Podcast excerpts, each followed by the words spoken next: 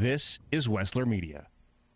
For me, I'm a pastor, and I deal with real people, people just like you every day, people that have a hurt, or they have something going on, and they're trying to figure out, how do I deal with this? And I always know Jesus has the answer. He has that next step for you. Let's open up the Word today and see what God will say specifically to you.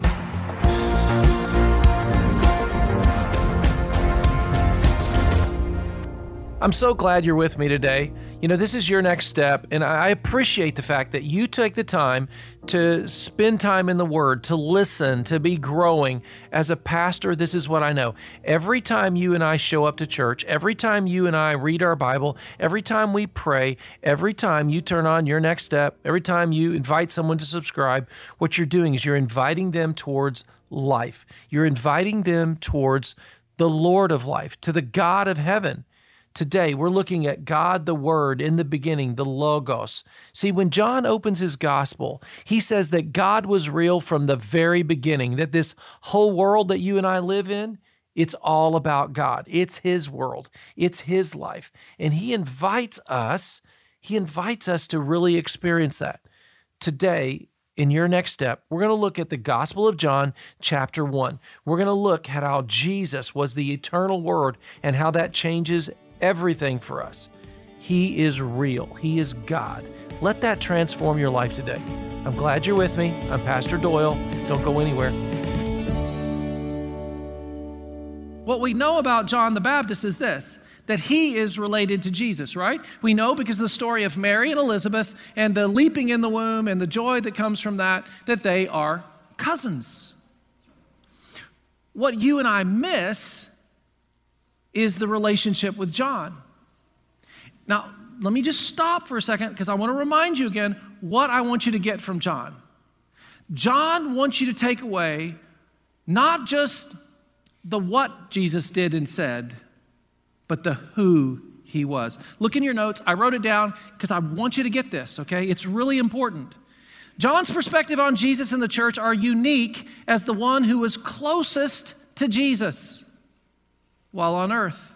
His chief concern seems to be that we know more than what Jesus did and said and realize who He was, who Jesus is. So who was Jesus to John? Jesus was more than just John's rabbi. Look at what it says in the Gospel of John. In the Gospel of John, it says, near the cross of Jesus stood His mother, His mother's sister, Mary, the wife of Cleopas, and Mary Magdalene. When Jesus saw His mother there and the disciple whom He loved standing nearby, He said to her, "Woman, here is your son." And to the disciple, "Here is your mother." From that time on, this disciple took her into his home. See, John was standing there at the cross with the women. Why was John there at the cross with the women? I believe John was there at the cross with the women more than likely because John was the youngest of the disciples. John could have been 15, maybe younger, maybe 16. When Jesus called him out of his boat to drop his nets. Now, just from my perspective, 14, 15-year-old boy working nets with the father's business and someone gives me an opportunity to leave, I'm out of there, baby. I'm getting that. But John, more than likely, at the cross, it's 3 years later, he's still pretty young. He's not allowed in that culture to be running around without a rabbi, without a mentor, without someone over him. And John, oh my gosh, I'm stuck with the women again. But Jesus looks at him at the cross and He says, "You're still here with me to the end. And you're standing there and I want you to know something, John. I need you to do something extra special for me. I need you to take care of my mama. My brothers aren't here.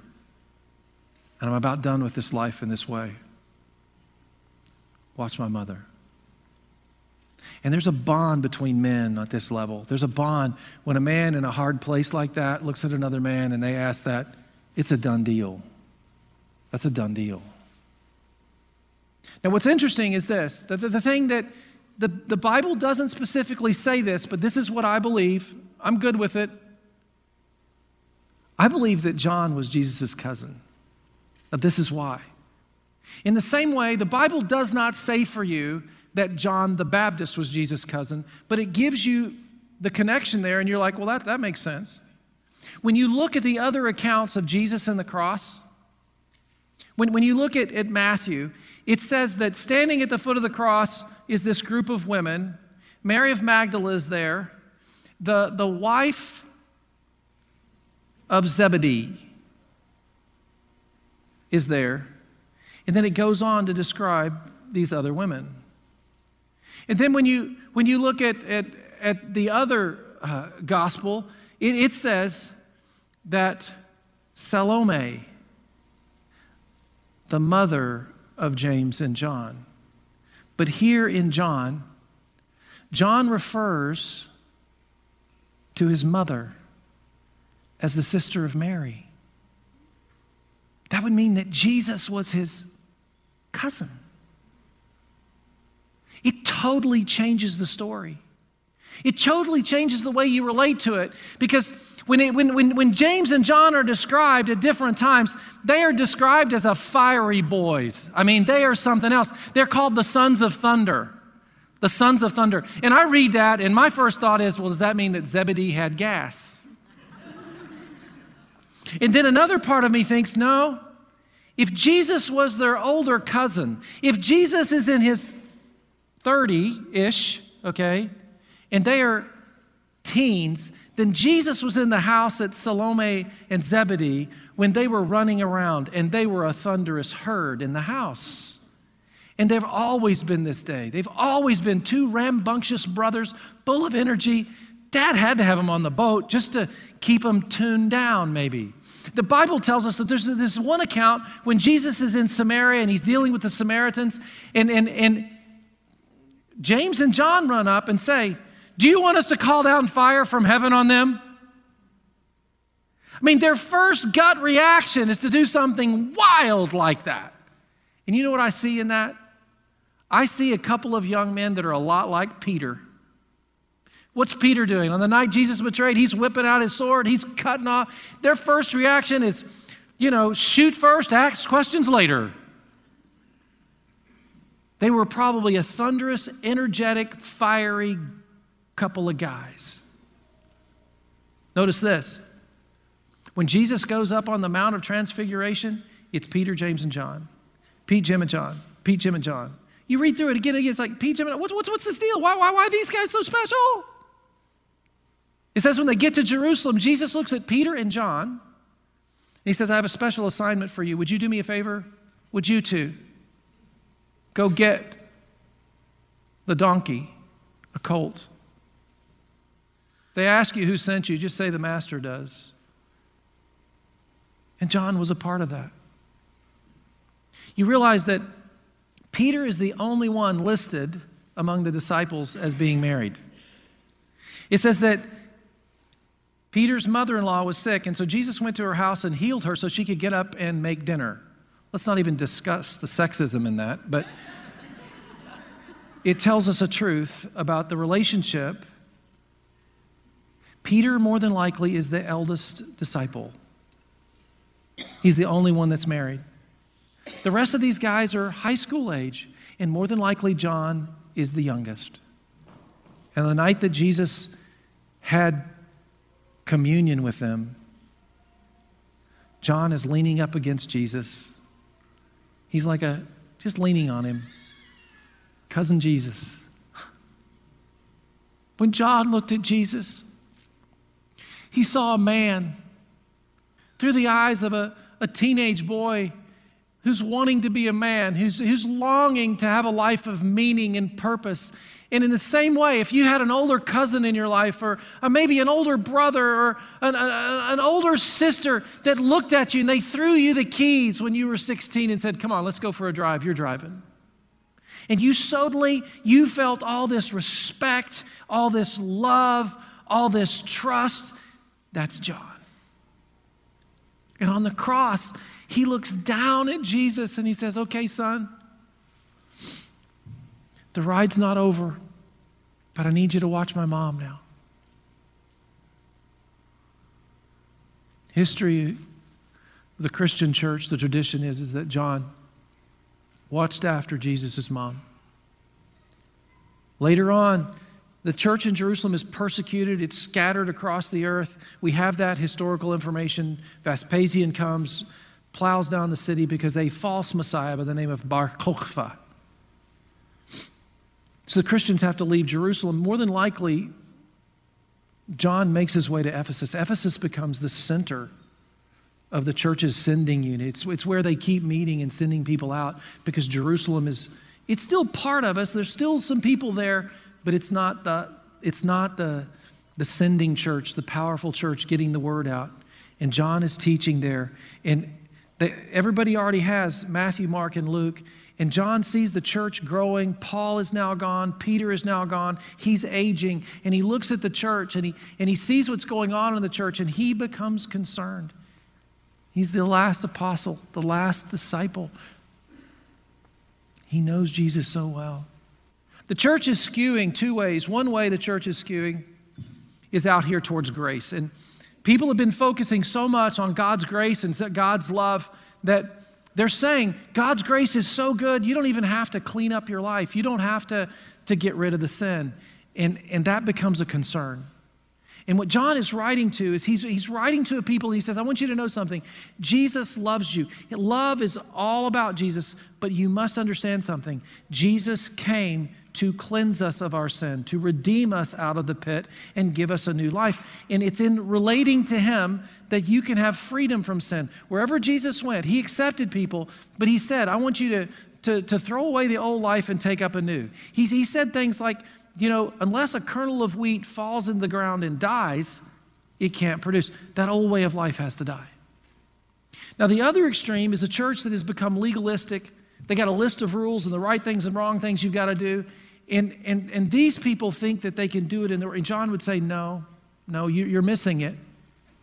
You still need God's love and you need... There are some things you shouldn't do, but please let his spirit, let the Spirit of God guide you, not man-made rules. And he said, you guys have got to stop focusing so much on the what Jesus did and what Jesus said. You need to know who Jesus was. Let me tell you, he loved me. He wanted me to be a part of what he was doing. He wants you to be a part of it. He wants you to live your life under the grace, under the awareness that you are beloved by him and serve with him. And that's the perspective John writes. When John writes, he makes this whole series of statements out of Jesus' mouth. He says, this is what Jesus said. See, John's perspective. When John talks about Jesus, it's so personal. He gives you these one-on-one interactions. He tells you the story. He gives you the tidbit that the others don't, that when they were at the Last Supper and Jesus goes to wash their feet, that Peter argued with Jesus. He said, oh no, Jesus, don't wash my feet. Then he says, oh Jesus, wash all of me. How could John know that? Because John was right there next to him. He was listening in like a little brother, tattletelling on you for staying out too late. Jesus was on the end. I mean, John was on the inside scoop with Jesus. Now in your notes, look at this because this is really important. He's the one that says to you and I that Jesus said, I am the bread of life in John 6:35. Jesus is the one that said, I am the light of the world in John 8:12. Jesus said, I am the resurrection and the life in John 11:25. In John's gospel, Jesus said, I am the door. I am the good shepherd. I am the way, the truth, and the life. I am the true vine. Why does John keep saying this? I am, I am, I am. Because he wants you and I to know that Jesus is the I am. That Jesus is the I am of the burning bush.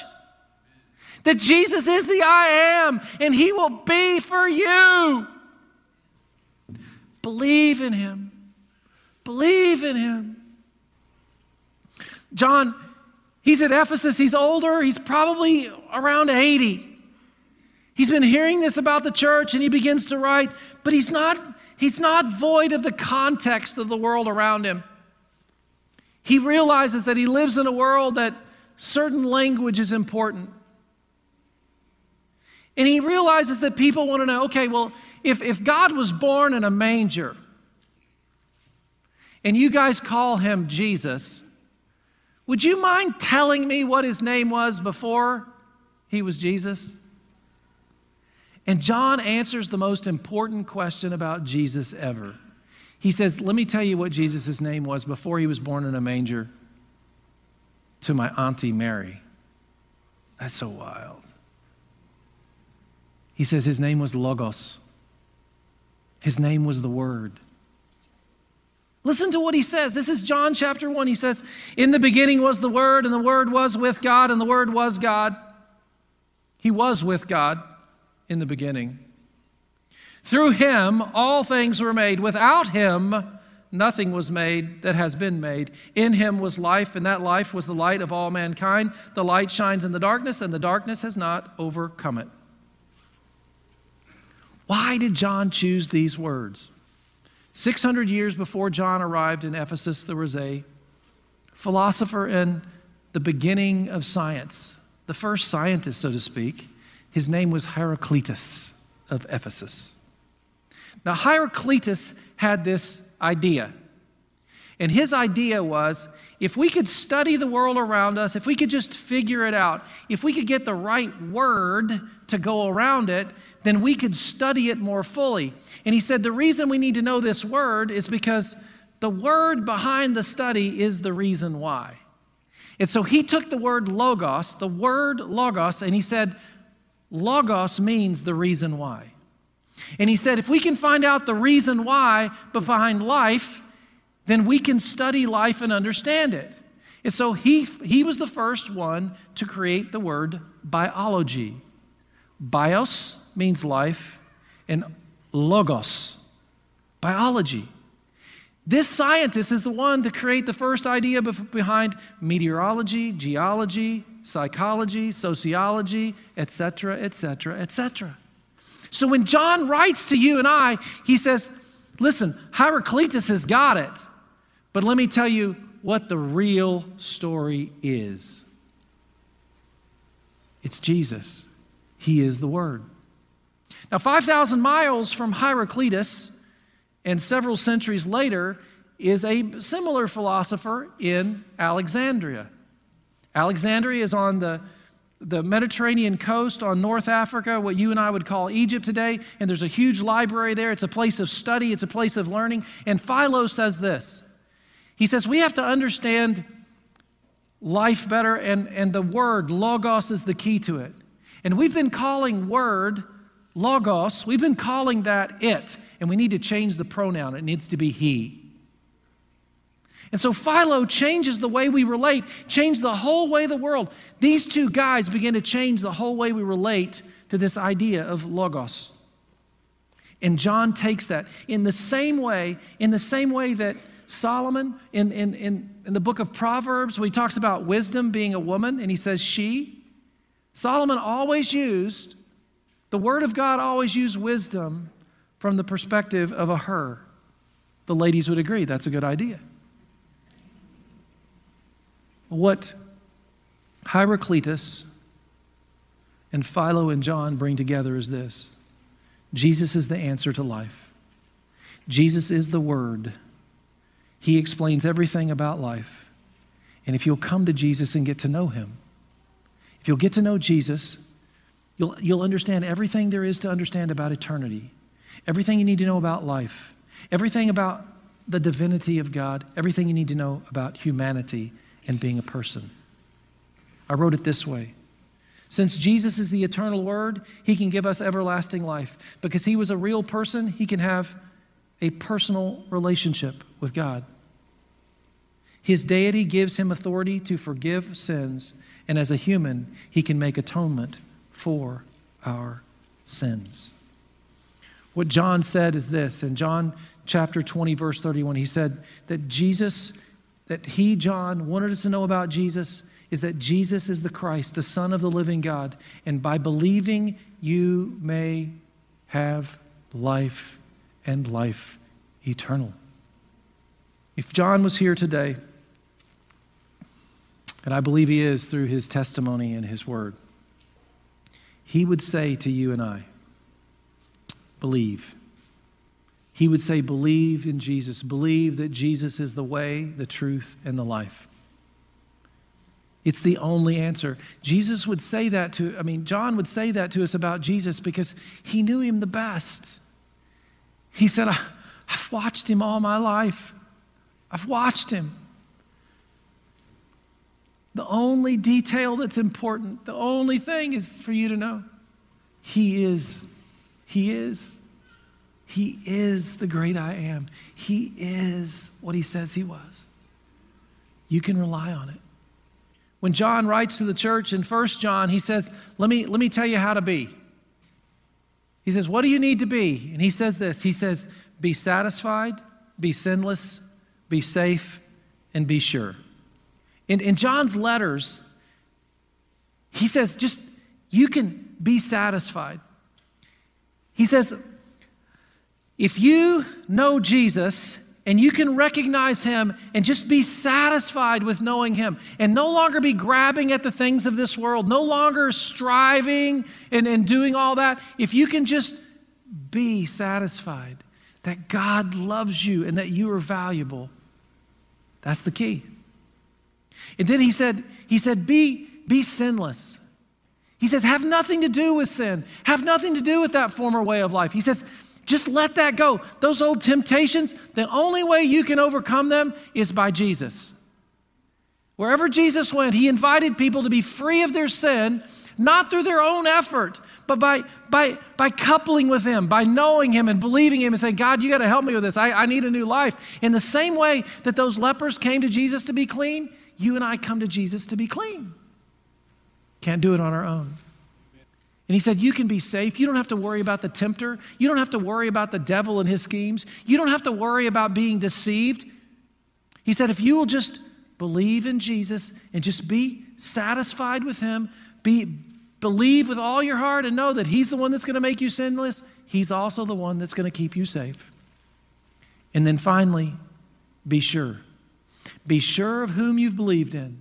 Be sure that if you've put your trust in Jesus, it's good for all eternity. It's interesting because this verse that he uses here in 1 John 5, he says for you and I to believe, but he uses a special Greek tense. Greek has the ability that English doesn't. It has the present perfect. And the present perfect, what it does is it says something starts here in time, but there's some sort of energy. There's this force that keeps going in that, and it goes on to forever and ever and ever. And so he says, if you've believed in Jesus and you've started that in your life, just know this, just know this. He will continue that in your life if you allow him. Just continue to believe in that, and that energy, that force that comes from God will continue, and you do not have to worry about what happens. Missed part of the show today and want to hear more? Well, you are invited to download and subscribe to Your Next Step on all major podcasting platforms. What I love about prayer is this, that you and I touch eternity, that we step into the throne room of God. We go to heaven, so to speak, in the sense that our voice reaches heaven, but it impacts earth. That's amazing. So let's do that right now. Let's pray for our leaders in politics and the leaders of our schools and school boards. Father in heaven, we come before you because we know you ask us to pray. In Timothy, it tells us that we're to pray for our leaders and those that are in a position of authority. And so today we want to pray for our politicians, for our schools, because these people have authority over our children. They have authority over our community. They have authority all the way up to the federal level here. And God, there are men and women that are meeting throughout the earth as leaders. And so we come before you, and this is our prayer. We agree with Paul and Timothy. We are praying that they would lead in such a way that there would be peace and that the gospel of Jesus would go out. God, we know that there's been turmoil over the schools lately, and there's been turmoil over many political leaders trying to impose their authority over us. God, it's our prayer that in our schools and in our leadership politically, that you would have the supreme authority, that it wouldn't be about political power or that. It would be about what brings about peace and wholeness and life for our community, for our children. God, we're praying that in our schools, that the children would learn things that would help them be healthy. May they not be tossed and turned with games that would confuse them. May they have clarity about their identity, who you created them to be. We pray that your Holy Spirit would go throughout the earth, through the leadership established in every nation, including ours. In Jesus' name we pray. Amen. You know, I know that prayer was good and that you were part of that, but I want to take you to the next step, because that's what we're all about here, right?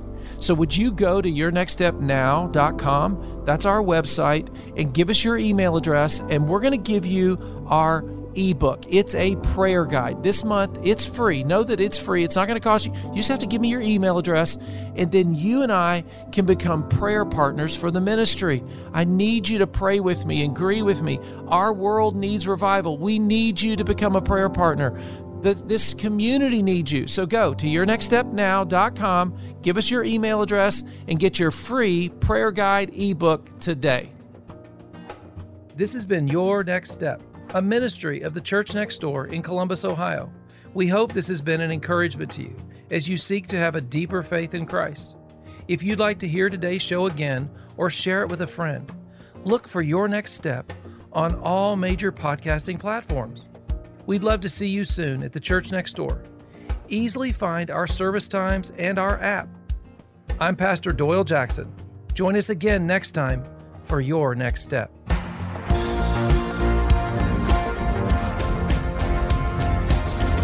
I believe you're going to find people that have a genuine love for God and a genuine zeal for the truth. You don't have to dress super fancy. It's so lively and it's so much fun, and just you leave like, oh, so refreshed. And I know I keep saying family, but that's what this place is for me. It's family. I'm Doyle Jackson, pastor of the Church Next Door. People keep telling me how good it is to worship God together again.